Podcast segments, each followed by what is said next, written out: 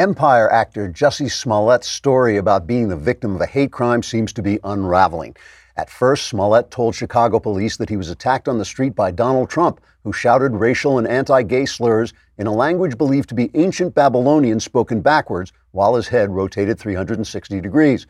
Mainstream news agencies, of course, immediately ran with the story, and Congressman Adam Schiff called for the appointment of a special prosecutor to imprison the president, telling CNN he had personally seen evidence that the attack was real, but couldn't reveal what it was because then everyone would know he was lying. After police began to investigate, Smollett changed his story, saying his attacker wasn't Trump, but just someone who shouted, This is MAGA country, narrowing the suspect list down to people who didn't realize they were in Chicago. Smollett said the attacker hadn't used a racial slur exactly, but had harshly criticized the season one finale of Empire as implausible, then demanded Smollett put the accent of his name on the first syllable like a normal person and stop trying to be such a fancy pants. Police identified two amorphous shapes of interest on a blurry security video, and Smollett said he was sure they were the attackers because they looked exactly like two guys no one would ever be able to find. Then the Chicago police, who said they had nothing else to do since most of the city's other residents were dead of gunshot wounds, for some reason, actually found the shapes who turned out to be two African dudes who say Smollett hired them to attack him. In the aftermath, Don Lemon went on a show he apparently has and denounced President Trump for being so evil that people have to make up stories about him just to describe how evil he is. So basically, it's another typical news day. Trigger warning I'm Andrew Klavan, and this is The Andrew Klavan Show. I feel hunky dunky, life is tickety boo. Birds are winging, also singing hunky dunky doo. Ship shaped topsy, the world is zippity zing. It's a wonderful day, hurrah, hooray! It makes me want to sing. Oh, hurrah, hooray! Oh, You know, there's a right way and a CNN way to gather the news. The right way is to get the facts, make sure you have them right, and then let the commentators discuss what the facts might mean. What's the narrative here? The CNN way, also known as the New York Times way, the ABC News and Washington Post way, is to decide what the narrative is and then get the facts that support that narrative. Obviously, it's easier to get news gathering wrong, or CNN, when everyone around you basically agrees on the narrative. If you surround yourself with people of diverse opinions and political views, they'll challenge your narrative and drive you toward the facts. But if not, you'll rush to judgment and make a fool of yourself again and again and then again until finally you look like such an idiot you get hired by CNN or maybe get a job at the head of Obama's FBI. The reason a lot of people love Donald Trump is precisely because he's big enough and loud enough to challenge the elite narrative that has been ruining their country and their lives for many, many decades. That's why they support him even when he is making up a narrative of his own. And that is also why the purveyors of the elite narrative want to stop him at all costs. All right, we will talk about this some more and about the uh, Jussie Smollett case and other uh, lies and uh, narratives. But first, you know, April is around the corner. I know it's February, but it, after February, here's, here's a news flash. After February, March, after March, April, during April, taxes, death and taxes, you cannot get out of them. You want to use TaxFyle. That's T A X F Y L E. TaxFyle connects you to licensed professionals like CPAs and IRS enrolled agents to do your taxes for you and connect them and connect with you can connect with them in seconds. It's like the Uber for your taxes you visit taxfyle.com slash Klavan, T-A-X-F-Y-L-E, taxfyle, and from there, TaxFyle will provide you with an upfront quote for how much it will be to have your taxes done by a licensed professional. And a lot of these other companies do not have licensed uh, CPAs. But TaxFyle does make sure you input your coupon code Klavan and hit submit. And from there, you upload your documents and your pro will prep and file your return for you. For a limited time, listeners that file a tax return on TaxFyle get a free Google Home Hub using code Klavan during checkout. Go to taxfyle.com slash Klavan, taxfyle.com, and enter Klavan at checkout. And that's a free Google Home Hub when you file your first tax return on TaxFyle. Plus, TaxFyle has apps for iOS and Android so you can securely chat with your tax pro on the go. TaxFyle, spelled with a Y, dot com, promo code Klavan. Ha ha! But how do you spell Klavan? You don't know. It's K L A V A N for a free Google Home Hub. So, we don't know the whole truth yet about the Jussie Smollett case. I mean, the police now say, the Chicago cops now say that they are looking to talk to him again because the two people who are the people of interest turned out to be these two Nigerian brothers, one of whom worked on the show Empire. He was like an extra on Empire. And they are saying, according to sources, they are saying that they were paid, that Smollett paid them four grand to stage this attack in which they put a noose around his neck and poured bleach on him and called him names.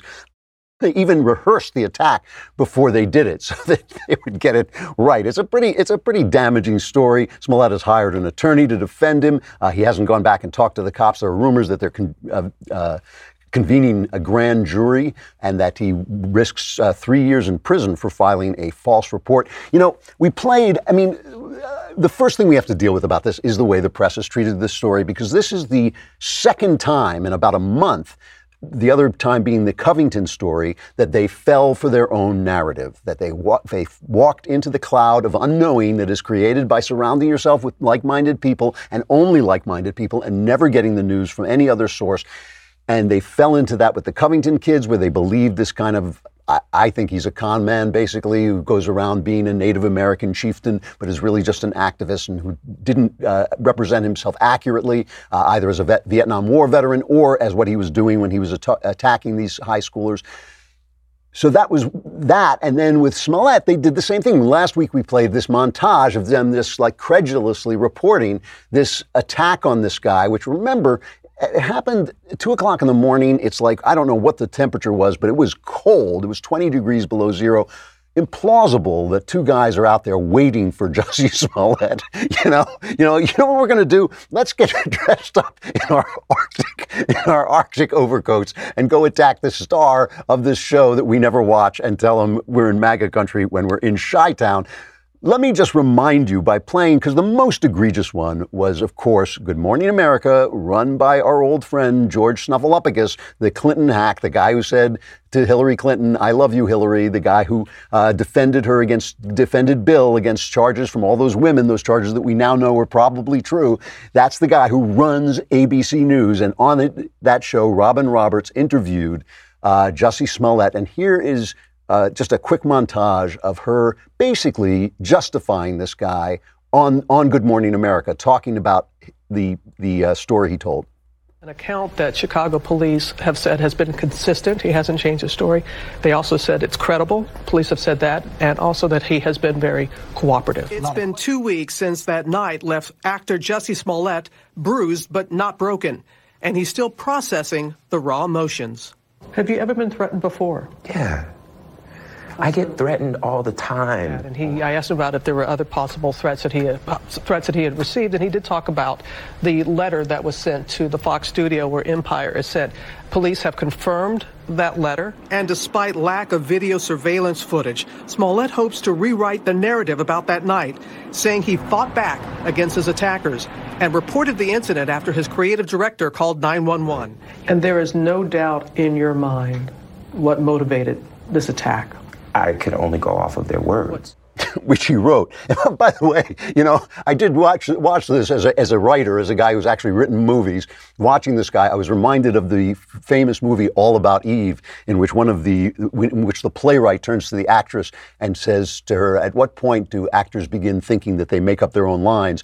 Every every writer knows that actors are just completely incompetent there because they're always making suggestions to, for the story that make them look good but make the story make no sense, which is why uh, so many movies are bad because the actors, the star has so much power. Here's a good example of a guy telling a story that I'm sorry, from the minute he said it, I thought, this is not a plausible story. I don't want to run the guy down. I was actually a fan of, of the first season of the show and a fan specifically of his because of his storyline and his incredible talent as a singer. And of course, is the news media taking responsibility? Is there any chance that they will begin to ask questions and reform themselves? And the only way for them to reform themselves is to start hiring some Trump supporters in the editorial positions. That's the only way to do it. The only way is to hire some conservatives to argue with them. They don't have to be Trump supporters, but they have to be people who don't think Trump is, is the devil himself, is the devil incarnate. Here is Brian Stelter, CNN's man on the move about the media. This is the guy who's supposed to hold the media to account. And he says basically, no, no, no, you know, we didn't do anything wrong. He says this is really about just Jussie Smollett. This is not about the media. And in some sense, that's true because I want to I want to ask you you a question about this guy just to get him in your head. Because think about a guy who does this, right?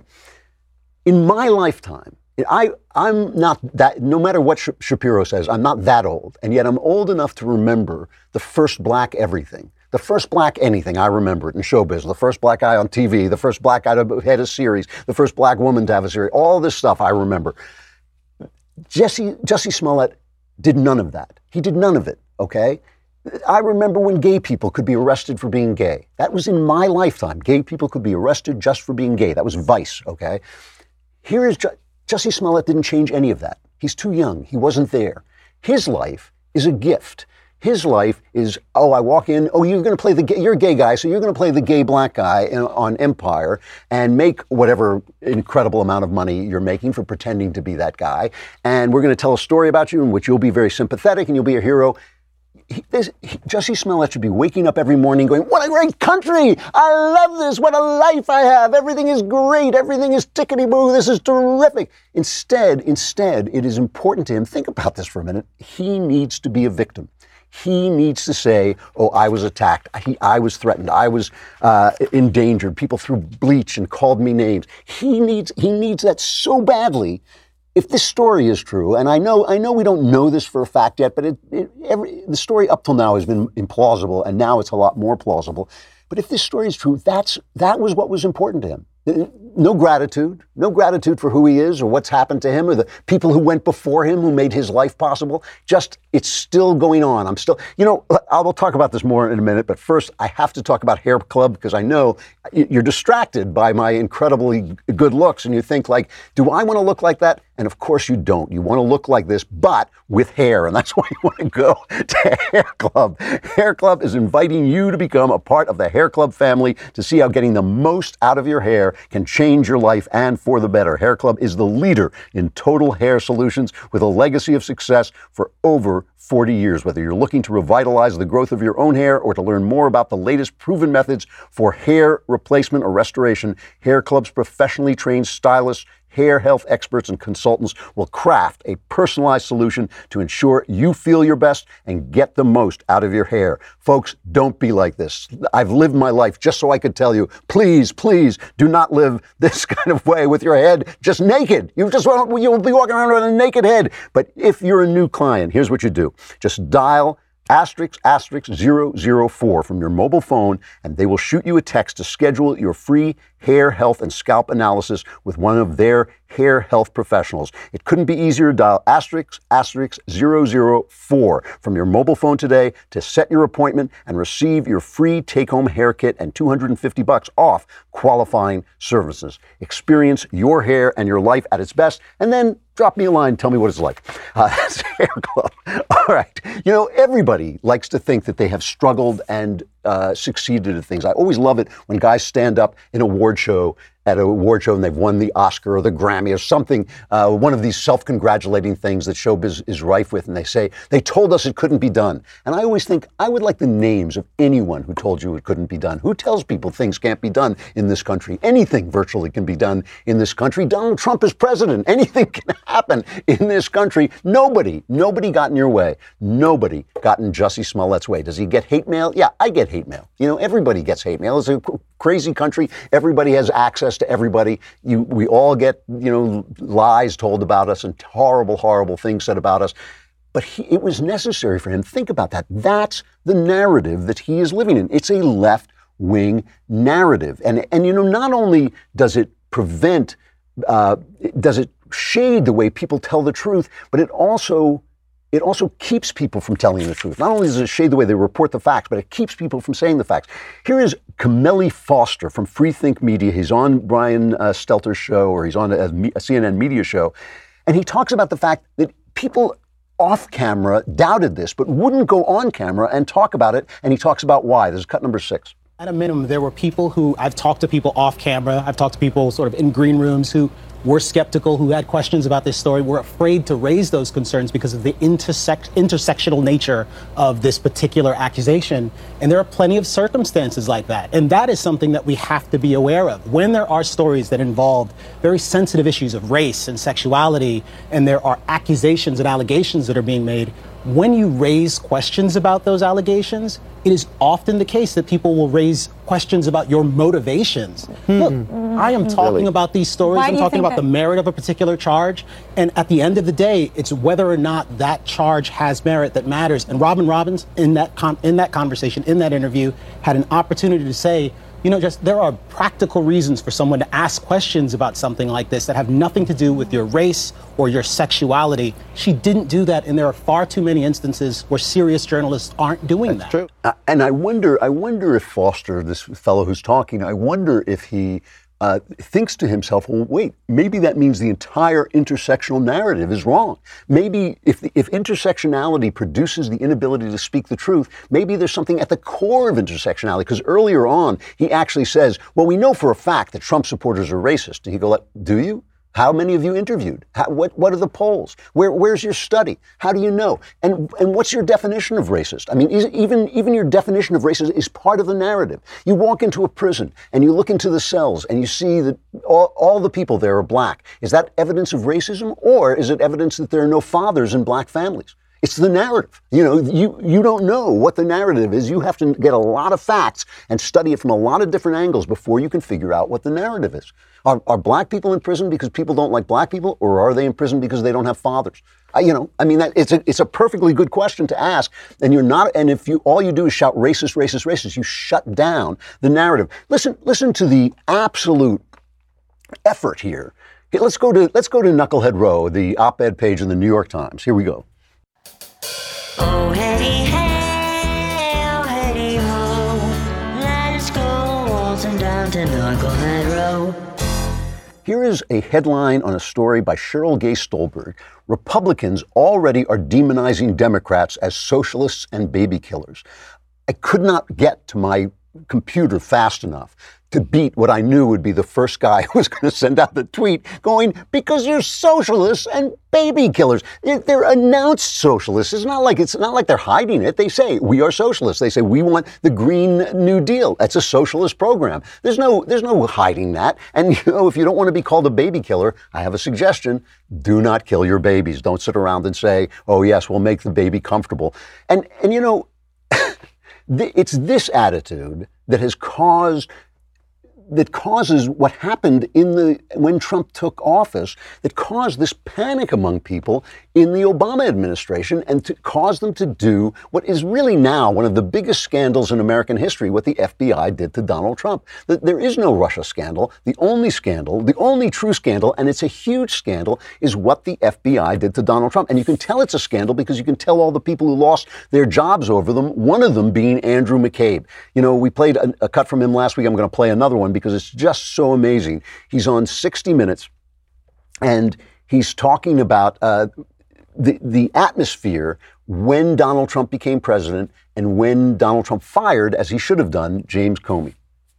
I can't describe to you accurately enough the pressure and the chaos that Rod and I were trying to operate under at that time.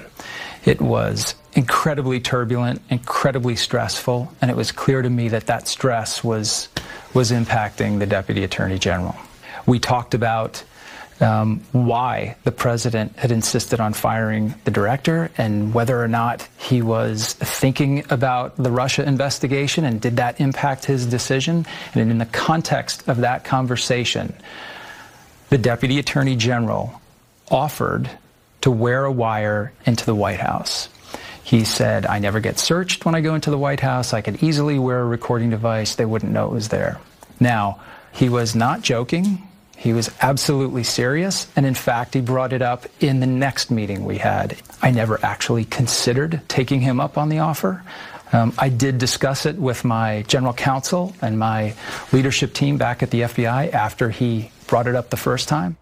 You know, this is truly amazing. First of all, Rod Rosenstein, we should mention, says this isn't true, that he never was going to wear a wire or anything like this. And this is his description, McCabe's description of why they started the Russia Trump investigation the tension, the terrible tension. It was unbelievable. What was generating the tension? Was it Donald Trump generating the tension, or was it their sense of Donald Trump? Was it their cloud of narrative that created the tension that made them do what they did? It was the fact that they were surrounded by people who thought they were in charge of preserving the republic when all they were really in charge of doing was investigating crimes and counter and doing counterintelligence investigations. There was no crime to investigate Trump for. Remember, they're not doing it. There was never a criminal investigation of Donald Trump. There was a counterintelligence investigation, which was based on the fact that they didn't like what Trump was saying about Putin. I mean, that is an amazing, amazing thing. It should, you know, Lindsey Graham is calling for an investigation, and I agree with him. Let's, do we have the Graham cut? Uh, yeah, there is cut one. I think everybody in the country needs to know if it happened. It's stunning to me that one of the chief law enforcement officers of the land, the acting head of the FBI, would go on national television and say, Oh, by the way, I remember a conversation with the Deputy Attorney General about trying to find if we could replace the president under the 25th Amendment. We're a democracy. People enforce the law, can't take it in their own hands. And was this an attempted bureaucratic coup? I don't know. I don't know who's telling the truth. I know Rosenstein's uh, vehemently denied it, but we're going to get to the bottom of it. I do know there was a lot of monkey business about FISA warrants being issued against Carter Page, about dossiers coming from Russia that were unverified. Mr. Mueller is going to look at the Trump campaign, as he should, to see if they violated any laws during the 2016 election. And I'm going to do everything I can to get to the bottom of the Department of Justice FBI behavior toward President Trump and his campaign. I mean, that that is the responsible thing to do. This was a, a genuine, it looks like genuine malfeasance. And it looks like an attempted coup. I'm sure they didn't think of it as an attempted coup, but it reminds me of those old thrillers they used to write back in the 70s, like Seven Days in May, where all the bureaucrats get together and the military people get together to overturn the presidency that they don't like. So, what does Brian Stelter do? He goes on TV and mocks the idea of a coup. Now, remember, you have to remember this. All the news stories that have come out of CNN about what Trump was going to do. He was going to fire Mueller. He was going to interfere. He was going to obstruct justice. He was obstructing justice. All the number of times CNN has had people on who called Trump guilty of treason, right? All those times, and that's been in every paper. Oh, Trump is planning to do this. Trump has not done one thing, not one thing to interfere with this investigation. He's complained about it. It obviously drives him nuts, but he has not done as president, one thing to interfere with Mueller or any of the Senate or House investigations. Not one thing. So listen to what Stelter is making fun of. Coup, coup, coup, all over Fox News. Watch. Was this a coup? An attempted coup? A coup d'etat? A soft coup. For lack of a better word, coup. This is a low energy coup. It's a coup attempt. An open coup. Essentially a coup. There was like essentially a coup so it's even reached some of the president's family members. Philip Bump, what are they talking about? Yeah, what are they talking about? Maybe they're talking about it's a coup. You know, I mean, you can make, you can make fun of them for, for all saying using the same word, but it's a, it happens to be a good word. He cannot get out of the narrative. They will mention when they're they've made a mistake sometimes, but they will not change the narrative. They won't admit that it's the narrative that made them do it. I, I'm going to talk about one uh, way this may be happening on the right in just a second. But first, let us talk about Helix Sleep. They call it Helix Sleep, but not for me. For me, it's Helix Wake because I never go to sleep. But it doesn't mean it doesn't. That doesn't mean that I don't need comfort when I'm in bed. I need comfort all the more. You guys are asleep. I'm awake and I use a Helix sleep pillow that is just unbelievably great. I know how great it is because my wife keeps stealing it. They have built a sleep quiz that takes two minutes to complete and they use the answers to match your body type and sleep preference to a perfect mattress. If you go to helixsleep.com slash Klavan and take their two minute sleep quiz, they will match you to a mattress that will give you the best sleep of your life. For couples, Helix can even split the mattress down the middle and give different kinds of support on either side. They have a 10 year warranty and you get to try it out for 100 nights risk free. Right now, Helix is offering up to 200 bucks off mattress orders for their President's Day sale. Get up to 200 bucks off at helixsleep.com slash Klavan. That's helixsleep.com slash Klavan for 200 big ones off your mattress order for their President's Day sale going on right now. HelixSleep.com slash Klavan. You can lie awake at night asking yourself the big questions like how do you spell Klavan? There are no E's in Klavan. I just make it look easy. It's K L A V A N. So here is something that pains me. You know, Donald Trump called this, uh, this, uh, this emergency, declared an emergency at the border. And I don't think it's a good idea. Let me be blunt. It's not, people keep saying, well, the left has uh, declared emergencies. They're not the same. Most of the emergencies that have been declared have to do with freezing assets of hostile nations and hostile parties. To declare an emergency at the border is to extend executive power in a way that makes me and should make every conservative uncomfortable. So Rush Limbaugh, and I, I got to preface this by saying Rush is like a hero to me. I, Rush is the granddaddy of all commentators. When he says he is 98.7% right or whatever he says, uh, he is.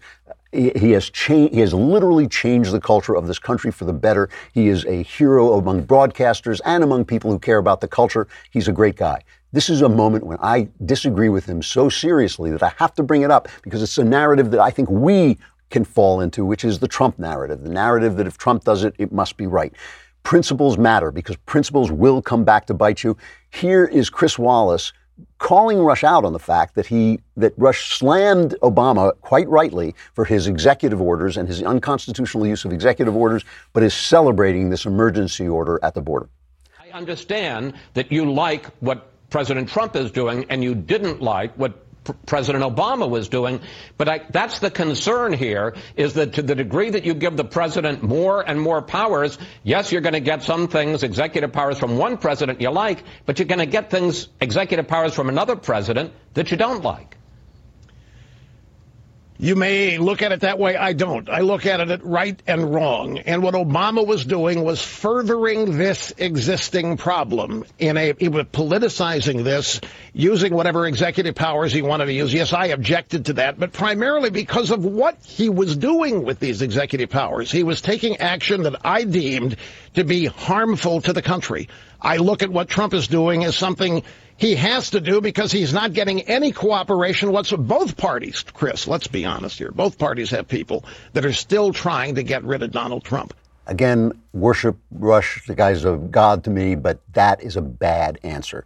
The idea that you do something because you can't get cooperation from Congress That's the way the government works. If you don't get cooperation from Congress, you don't have cooperation from Congress. You got to get it. You got to be in there wrangling the cats and pushing them around and making sure you get the cooperation you need. He's right. There are people on both sides who do not want to solve this issue. There are people on both sides who do want to get rid of Donald Trump. But it's not a question, you know, good, good, um, good outcomes can be gotten by bad means, and the bad means can override the good outcome. I mean, we always knew this when Obama was president. It's not what you do, it's sometimes how you do it. If the Supreme Court is making law, it doesn't matter if the law is on our side or their side. That's not their job. Their job is to play referee. Is this law constitutional or not? When the Supreme Court declares that you have a right to have an abortion or you have a right to be uh, have a homosexual marriage, whether you agree with those things or not, that is not the way our laws should be made. And once you have that uh, in place, it all becomes a question of power. It all becomes a question of who has the power. If you're going to silence the free speech and free religion rights of a cake baker because he doesn't want to go to a gay wedding, uh, then when his side has the power, they're going to silence your right to have a gay wedding. Your freedom depends on the freedom of the people you hate. Your freedom depends on the freedom of the people you hate. And Rush got this one wrong. I hope he thinks about it and changes his mind because he's always right. And I, I hate I hate to disagree with him. But that's the way the narrative can work for us too. You know, you get swallowed up in this cloud and you don't realize that the narrative itself is wrong. It is almost time for our next episode of The Conversation tomorrow at 7 p.m. Eastern, 4 p.m. Pacific. None other than Michael Knowles will be answering all of your questions. So send him some really difficult ones because I like to laugh at him when he gets things wrong. As always, this episode will be free for everyone to watch on Facebook and YouTube, but only subscribers can ask the questions. Go to dailywire.com to subscribe. It's a lousy 10 bucks a month. For a hundred bucks, you get the entire year and can ask so many questions. You'll get sick of it. You'll get sick of us solving all your problems. Once again, subscribe to get your questions answered by the one and only Michael Knowles, who will be with Elisha Krauss. So that's that That'll make it worthwhile. That's tomorrow at 7 p.m. Eastern, 4 p.m. Pacific. Join the conversation. Mr. Knowles himself, the star of Another Kingdom, is going to be with us in just a moment. But first, I got to say goodbye to Facebook and YouTube. Come over to dailywire.com and subscribe. You can be in the conversation, the mailbag, listen to all the shows. It's a great deal.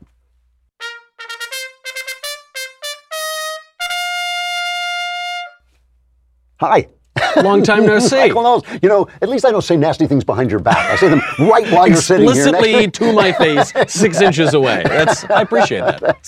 So, so you you are traveling a lot, and I noticed you're now being threatened. Finally, you know, I've been by, saying by somebody other than me. I know, yeah, it's, uh, between you and Ben, I, I, it's like having ten Antifa groups around every day.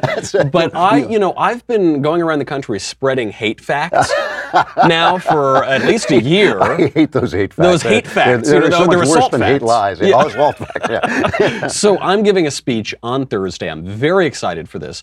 At Notre Dame, there's been a big controversy over Christopher Columbus. They're covering up pictures of Christopher Columbus. They want to tear down Christopher Columbus. They should tear down Notre Dame since it's just on the land that Christopher Columbus helped find.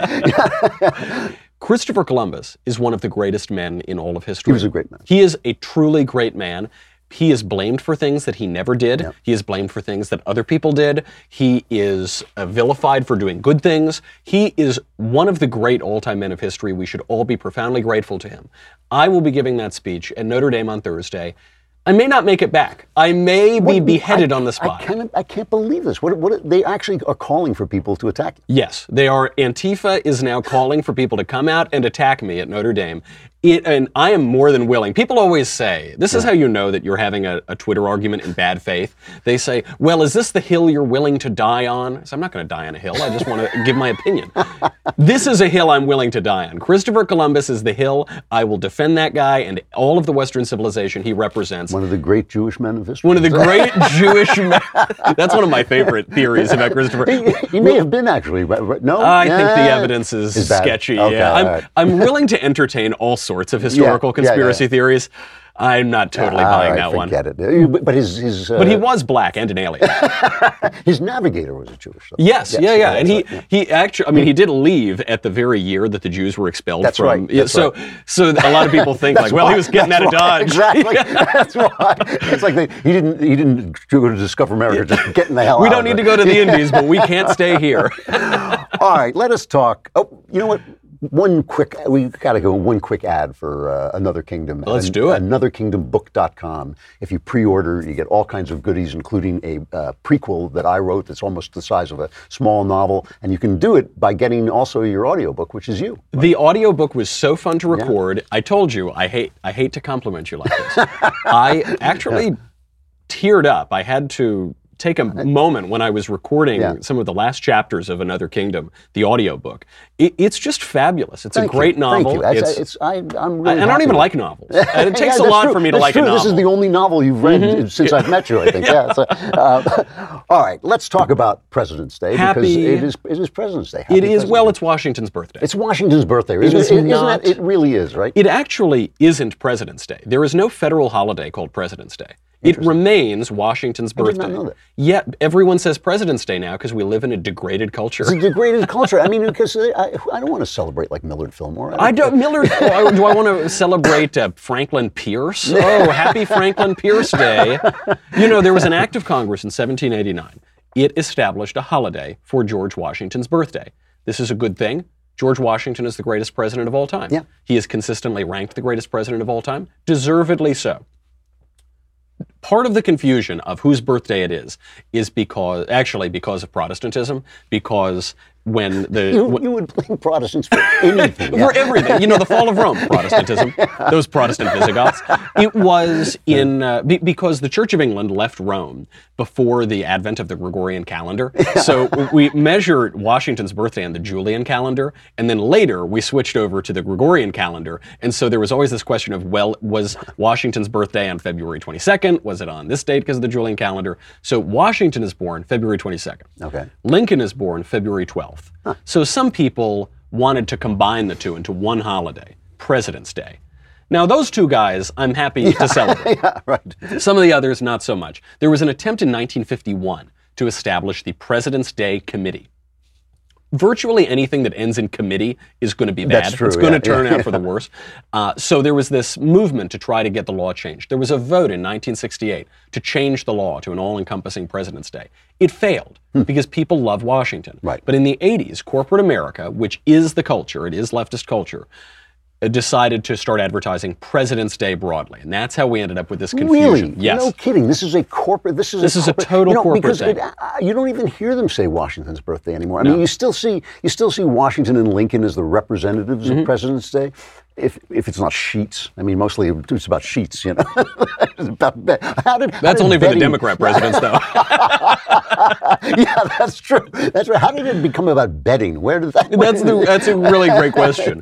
It- you know, they started this trend, and so now people, they, it's always Washington and Lincoln. But Washington, they're you know, look, they were white guys, spro- probably straight. Lincoln, I don't know some questions. yeah, there are some. And it, what it really is is I'm I'm sort of joking about the identity politics of it, but it is that we ca- we feel uncomfortable attributing veneration, giving veneration to individual you know, men. You know, it's really interesting about George Washington, especially that they, everybody, everybody has had revisionist history. It was true that they put forward, it was a nonsense theory, but they put forward that Lincoln was gay because he, in those days, men would actually share a bed. Yeah, if he they had a roommate. Yeah, so they said he's gay. Uh, Right. What does that say about? I've had multiple Yeah, roommates. exactly. Oh, gosh. But no, you know that that was nonsense. But they've done all this revisionist history, and there are interesting questions about Lincoln. There are interesting questions about the fact that he shifted the kind of center of gravity of American gravity from liberty to union. And mm-hmm. that, you know, that, that's a legitimate question. I mean, everything is overridden by the evil of slavery, so he, he gets away with it. But, but I think it's an interesting thing to mm-hmm. discuss.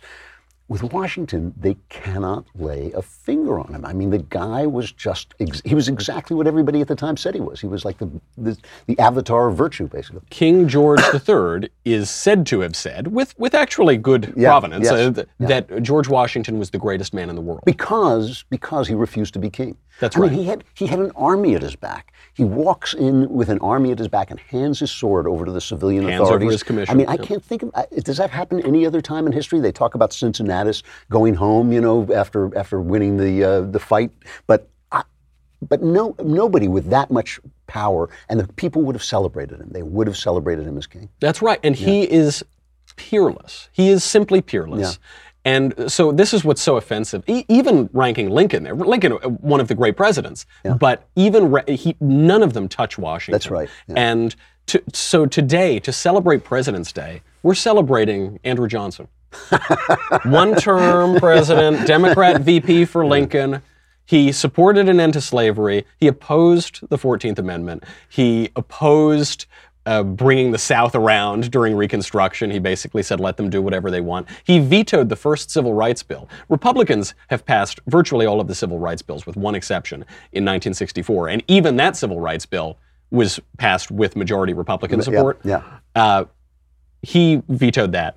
He only survived impeachment because he didn't have a vice president to replace him, and everyone was afraid Yeah, of uh, yeah. Benjamin Wade, No, who was no, the kill- Senate. killing Lincoln was one of the most effective assassinations in history. It really did. It Yes. changed. It changed everything. The Reconstruction would not have been the disaster it was, and I don't think that the Jim Crow things would have necessarily Yeah. taken hold if Lincoln had remained. Because alive. Jim Crow r- really only began in earnest a couple decades after the Civil. War. It was really a a bizarre reaction. It was, people like to pretend that the antebellum South was, you know, full of uh, lynchings and Jim Crow had a lot of slavery. Yeah. But Jim Crow was a reaction to the Civil War, to radical Reconstruction. and to- radical Reconstruction, which I don't think Lincoln would have supported. I Right. mean, obviously, you, have, yeah. yeah, you, you had to reconstruct, but you do, you do. Look, it was a utter. When you have an evil like that, like slavery, it has a, it has uh, consequences. Well, this is what's interesting. When you look at all of the worst presidents, you try to, you know, you read a biography of every president, you try to. Basically, the question of slavery is what separates the wheat from the chaff. Ah. So you have James Buchanan, another widely considered one of the worst presidents in history, fairly so, one term president just before the Civil War, also a Democrat, just coincidentally, kind of also like Johnson. Uh, he was pro slavery. He defeated the first ever GOP candidate, uh, John Fremont. He allegedly, and historians by this, uh, influenced the Supreme Court decision in Dred Scott, Whoa. which said that blacks can never become American citizens. Dred Scott was decided before Buchanan was inaugurated, but after he won the election, and it's believed that he leaned on the court, he thought that would end the slavery question forever. Good thinking. Good thinking, buddy. Well, well done, James. He basically let the Civil War break out. He was a bachelor. It's kind of weird, you know, pres- bachelor president. Not saying anything. No, yeah, not yeah. listen. Not Not, that not, there's not anything that wrong. there's anything wrong with that. Uh, Franklin Pierce, another one. Franklin Pierce did one good thing. He was the first president to put up a Christmas tree in the White House. Good for him. Uh, Good for him. Also, one term, also vehemently pro slavery. Ah. Even after he left office, vehement critic of Lincoln. Uh, he took the oath of office not on a Bible, he took it on a law book. This is the kind of guy he was. He gave his entire 3,300. He was a creep. He was he was a real creep. He gave his 3,300 word inaugural address from memory, and then immediately canceled his inaugural ball. You get this sense of him as just a sort of like sociopath robot. You know. He was also a drunk who died from alcoholism, but occasionally had bursts of uh, bursts of championing temperance. He was one of those guys. You know, hypocrisy is the tribute vice pays to virtue. And then you get to Fillmore, Millard Fillmore, as we mentioned him earlier. One, ter- another one-term president, last Whig president. He told Zachary Taylor, who was president before him, Fillmore's the vice president. Fillmore is a war hero. He's a Whig. He's anti-slavery. He's a great guy. He told Taylor that he would back the Compromise of 1850, the fugitive slave laws, all of these laws that entrench slavery, basically bring us the Civil War. And Zachary Taylor is there, dying, saying, No, no, don't do this, no. Taylor dies. Fillmore doubles down, supports this compromise after Taylor died in office. Uh, maybe it put off the Civil War a few years, but it made it inevitable. You know, this is actually you're making a really good point. That like uh, that in some ways this kind of supports some leftist narrative that racism has divided. I mean, that probably Woodrow Wilson is one of my least favorite Right. presidents, and and one of the first presidents that blacks, first Democrats that blacks voted for. Yeah. just a screaming racist. That's a horrible. Oh, and- yeah. and he He's was- certainly one of the worst he- presidents. He was the Obama of his age. I mean, the left loved him, the intellectuals loved him, and all this. So, so uh, we we have to finish. But like, is now is this still officially Washington's birthday? Yes, we are officially celebrating Washington's birthday. And you know, I have to, before we leave, I do have to make a point. People always say Warren Harding is one of the worst presidents. They go, because all the actual worst presidents are Democrats, so they try to throw in Warren Harding. Warren Harding was a very good president. Was he? Return to normalcy. He was extraordinarily popular when he was alive. He won the presidency by the greatest popular vote margin up to that point in history. He gave us Calvin Coolidge upon his death. What a wonderful thing That's to great, do. yeah. Only guy to shrink the government. He was great on civil rights. He was great on anti-lynching. They try to harangue him for this one stupid scandal after he died, this non-traversy called Teapot Dome. Oh, yeah, where you know he gave a sweetheart contract or Yeah. whatever. Who cares? No, it's BS. All of the did worst not know that. presidents, from Wilson, before Wilson, after Wilson, they were all Democrats, and eh, coincidentally, a lot of it does focus on their treatment of race, slavery, and racism being an affront to human dignity. It is an affront. Yeah. What are you talking about on your show? Well, uh, now I'm going to have to talk about this. I'm all fired up. No, I'm going to be talking about fake, uh, fake hate hoaxes and real state hoaxes. Excellent. Uh, uh, real, uh, real state crimes, rather. Yes, Yeah. yes, that's an excellent subject. Knowles's on after me, and also tomorrow on the uh, conversation, 7 p.m. Eastern, 4 p.m. Pacific. Thanks a lot. I got to end up with just ta- talking about something that happened over me happened to me over the weekend. I was at uh, California State University, and thank you very much uh, for hosting me, California State University. And it was a lovely uh, program, but I felt really um, kind of overwhelmed by it. It was about fake news, and it was me and Amy Holmes, who was also a conservative, and then two liberals, uh, a liberal social sociology professor, I think it was, and um, I, I can't remember what the other one was, but they were both they were both liberals, but they were both liberals who didn't know they were liberals. They just thought they were kind of normal, nice people. And I, this is nothing that's personal about this, but I was stunned by the kind of the way the cloud, the cloud of narrative, just surrounded us, so that I felt like a crank for pointing out when people were saying things that I just didn't think were true. So, like for instance, we were talking to young people. I don't know if they were high school students or young college students, but they would say, "Well, how can we def- defend ourselves against fake news?" And people would say, "Well, go to the established sites like CNN."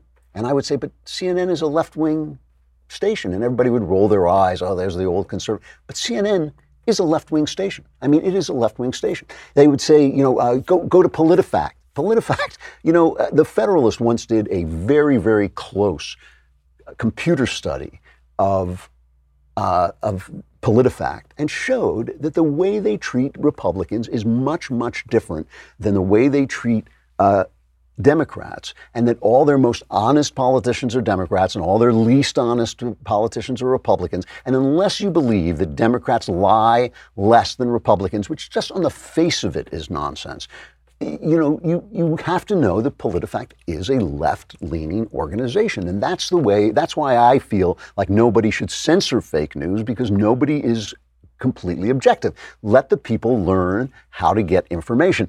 But it was just really, I mean, let me just play this piece of a CNN covering Kamala Harris. Okay, there's CNN, and there's a C- CBS reporter in here too, I think, covering Kamala Harris, and they go and buy, help her buy a jacket. Oh yeah. That's it.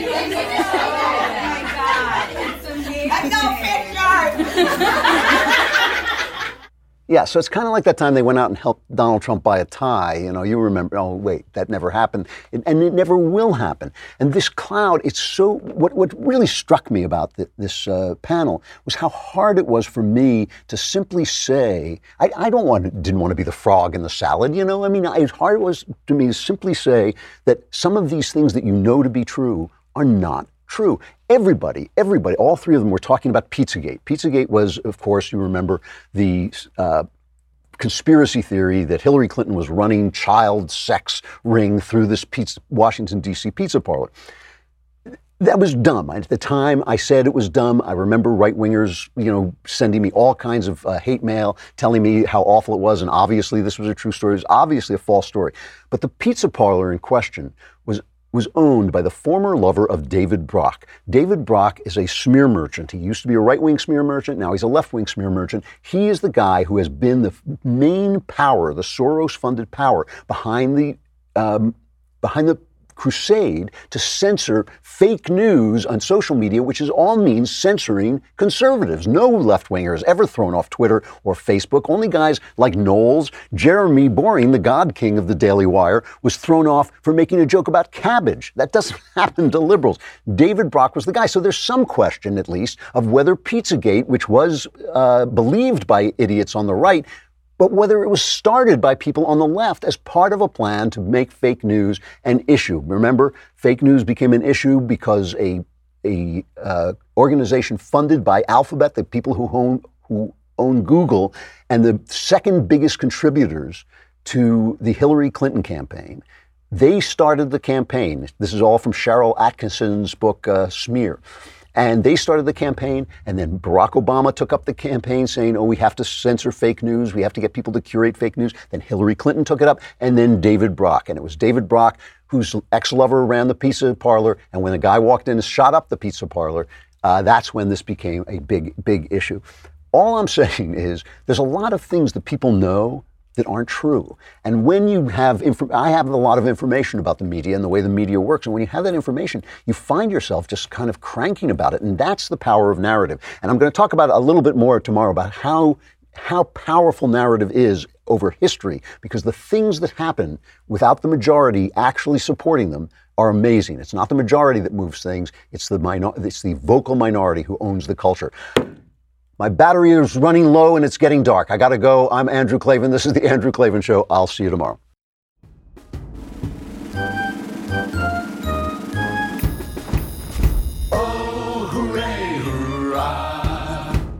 The Andrew Klavan Show is produced by Robert Sterling. Executive producer, Jeremy Boring. Senior producer, Jonathan Hay. Our supervising producer is Mathis Glover, and our technical producer is Austin Stevens. Edited by Adam Sayevitz. Audio is mixed by Mike Coromina. Hair and makeup is by Jesua Alvera. And our animations are by Cynthia Angulo. Production assistant, Nick Sheehan. The Andrew Klavan Show is a Daily Wire production. Copyright Daily Wire 2019. I'm Michael Knowles, host of The Michael Knowles Show. Fake hate crimes and real state crimes abound as Jussie Smollett's ridiculous story finally falls apart, and the FBI's even more ridiculous story about Trump and Russia falls apart as well. We will analyze. Check it out at dailywire.com.